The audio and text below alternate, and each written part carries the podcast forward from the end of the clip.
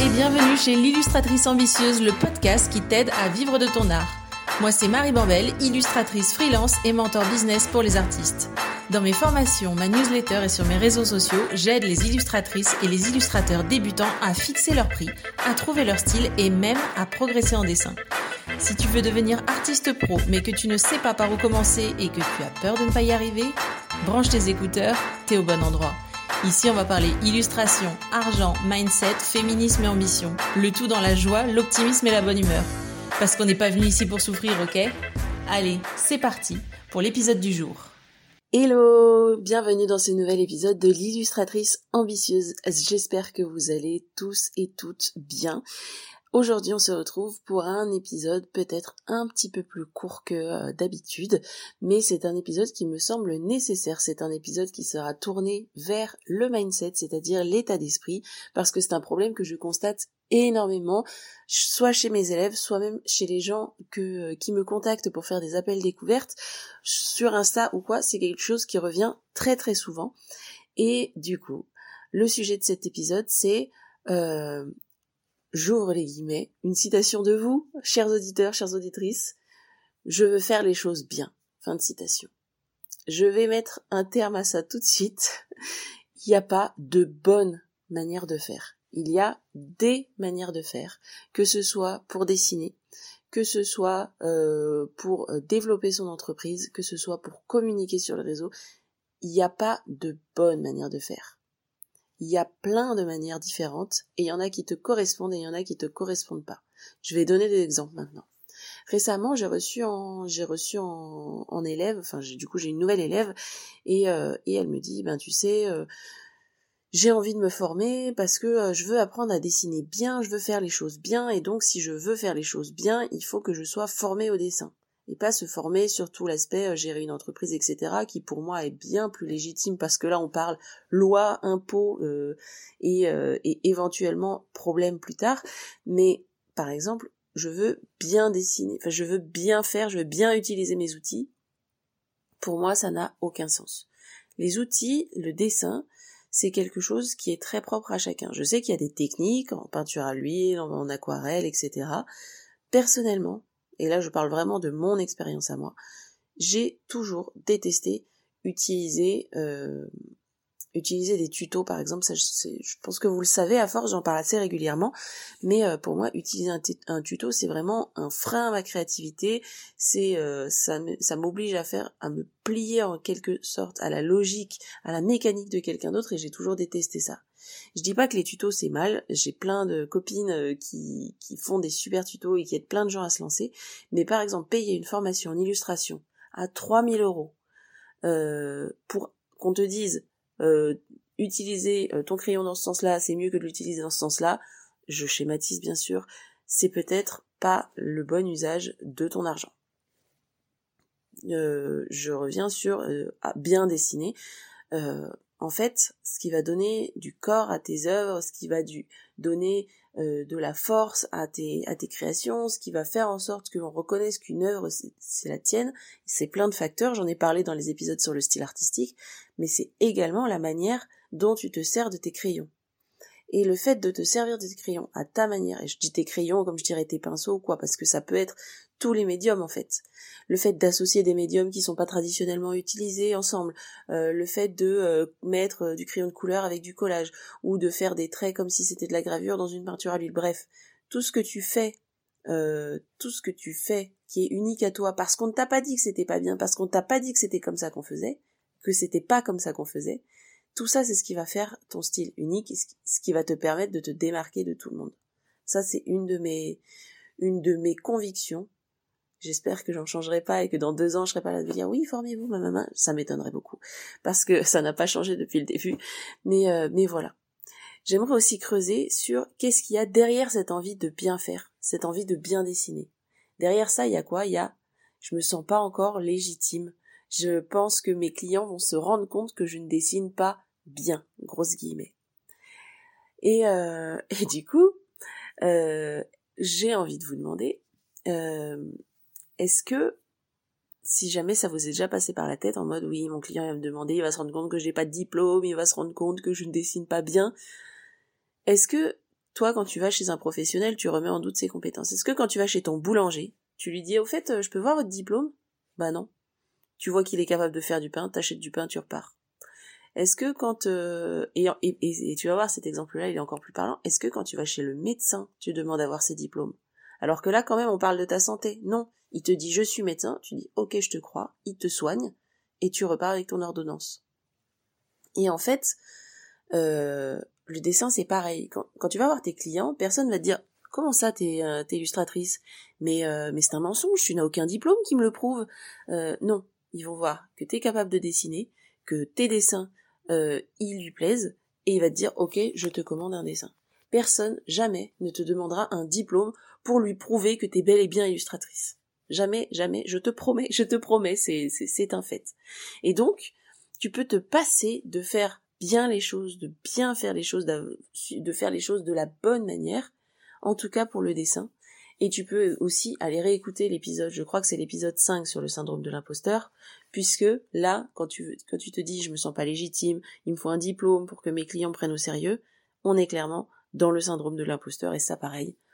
On laisse ça derrière nous, on laisse ça en janvier 2024, on laisse ça en 2023, mais on ne l'emmène pas avec nous pour la suite du voyage.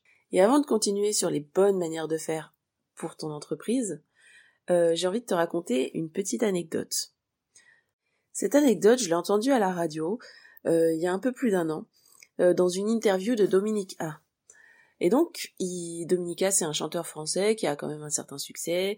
Et, et du coup, dans cette interview, il racontait que à 14 ans, il a vu un artiste, je sais plus de quel artiste il parlait, mais il a vu un artiste sur scène jouer de la musique, et déjà à 14 ans, il avait envie d'être chanteur.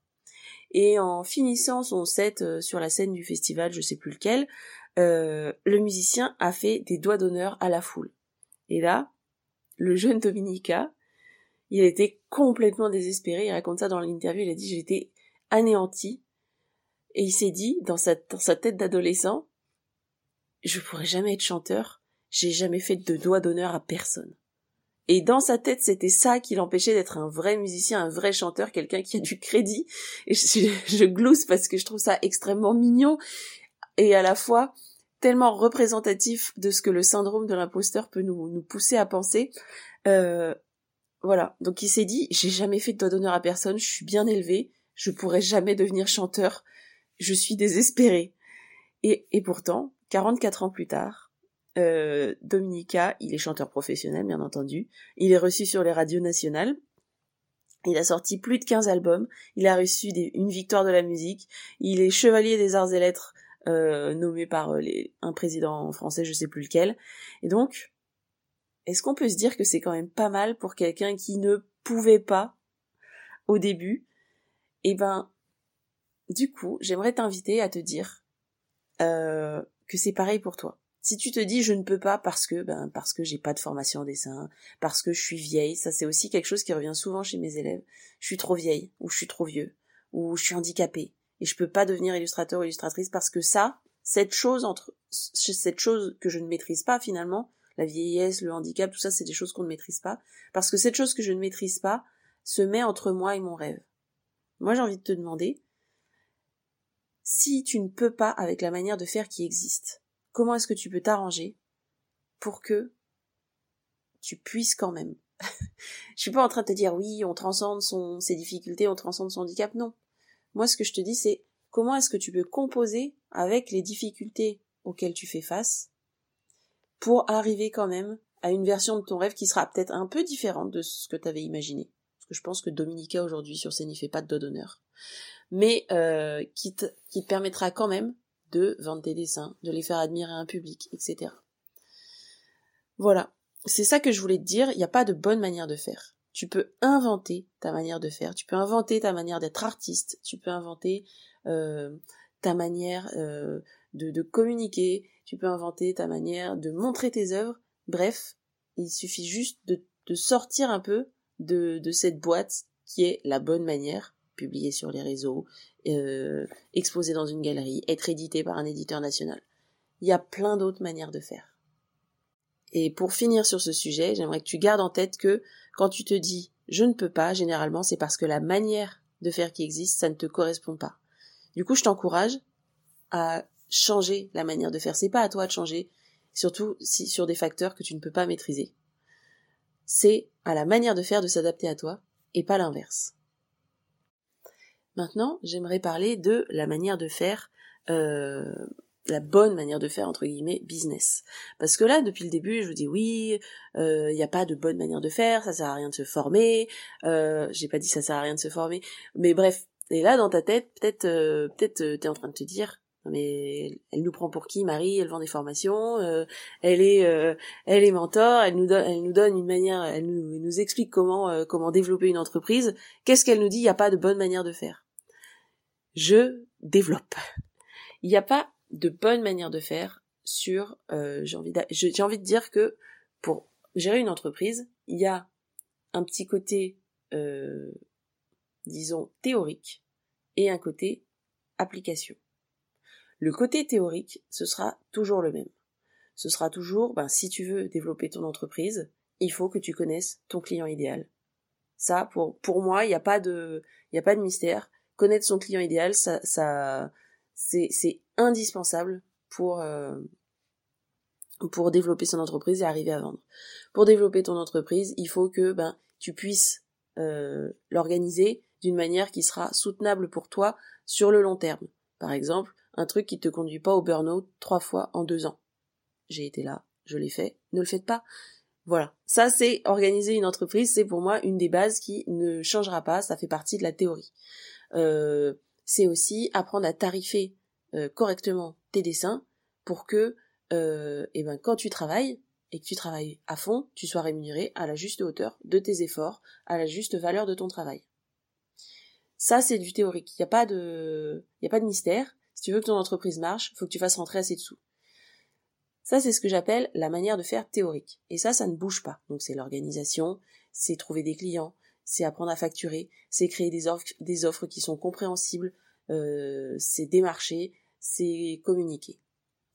Ce qui change, et là où il n'y a pas de bonne manière de faire, c'est euh, dans l'applicatif c'est pas un vrai mot, je sais pas si c'est un vrai mot, mais du coup le pratico-pratique. Quand je te dis euh, définir ton client idéal, moi j'ai une méthode qui fonctionne, que j'enseigne à mes élèves.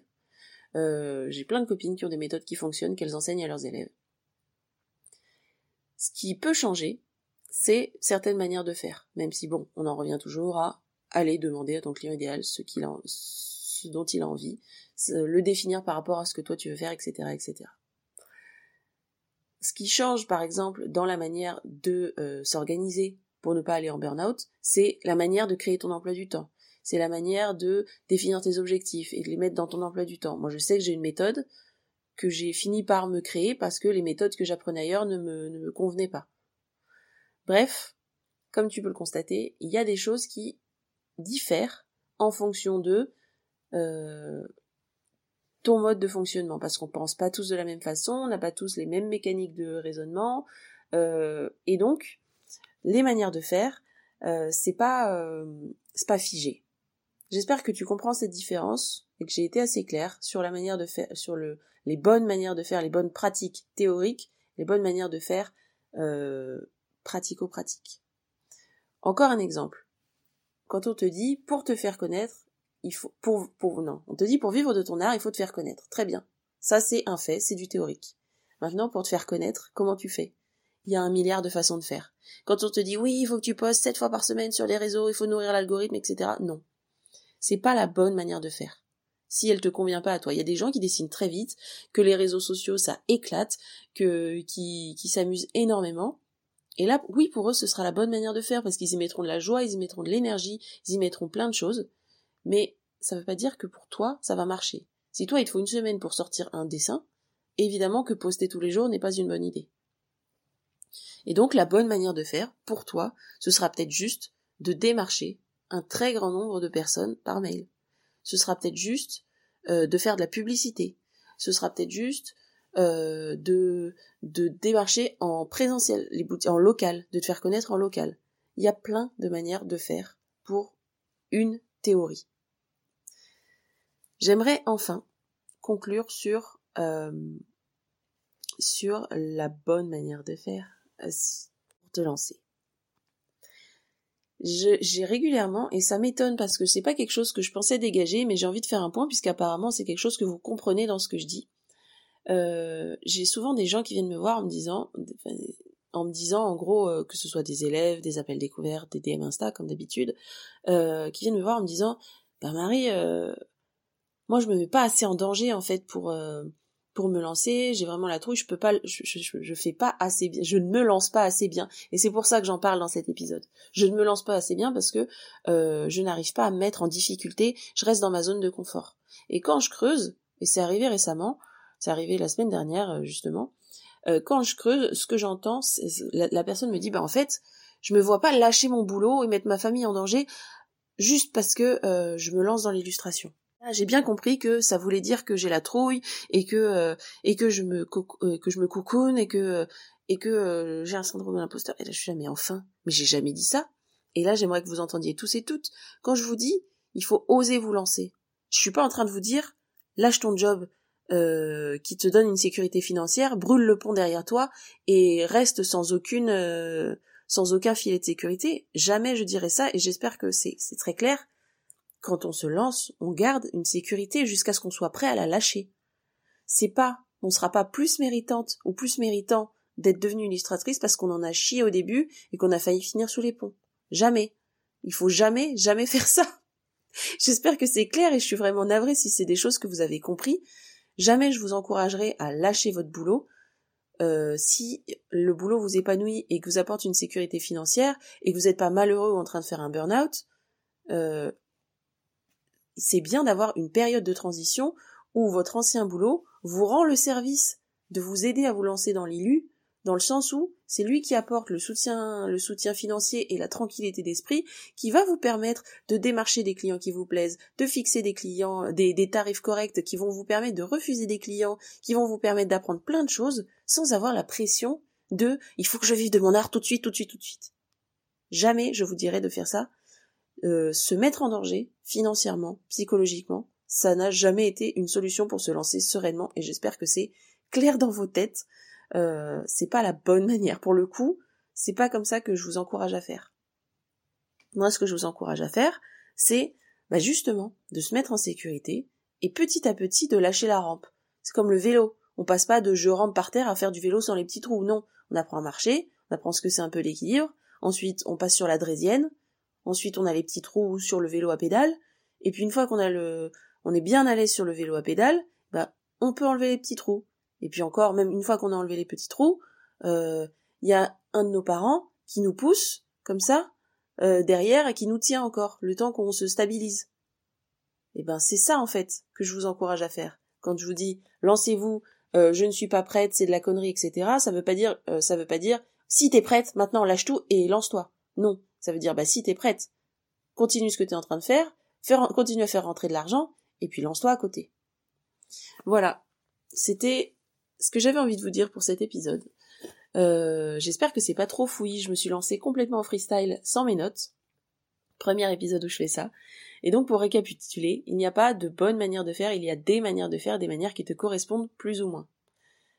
Et si jamais la manière de faire qui est euh, indiqué majoritairement par la communauté des artistes ne te correspond pas, considère que c'est pas pour toi et invente une autre manière de faire, même si c'est moi qui le dis. Sauf si c'est sur le client idéal et sur le client idéal là, je ne négocie pas. Il faut le faire. voilà, je te souhaite une très très bonne semaine. Je te dis à très bientôt dans un nouvel épisode. Et d'ici là, n'oublie pas de créer du beau. Salut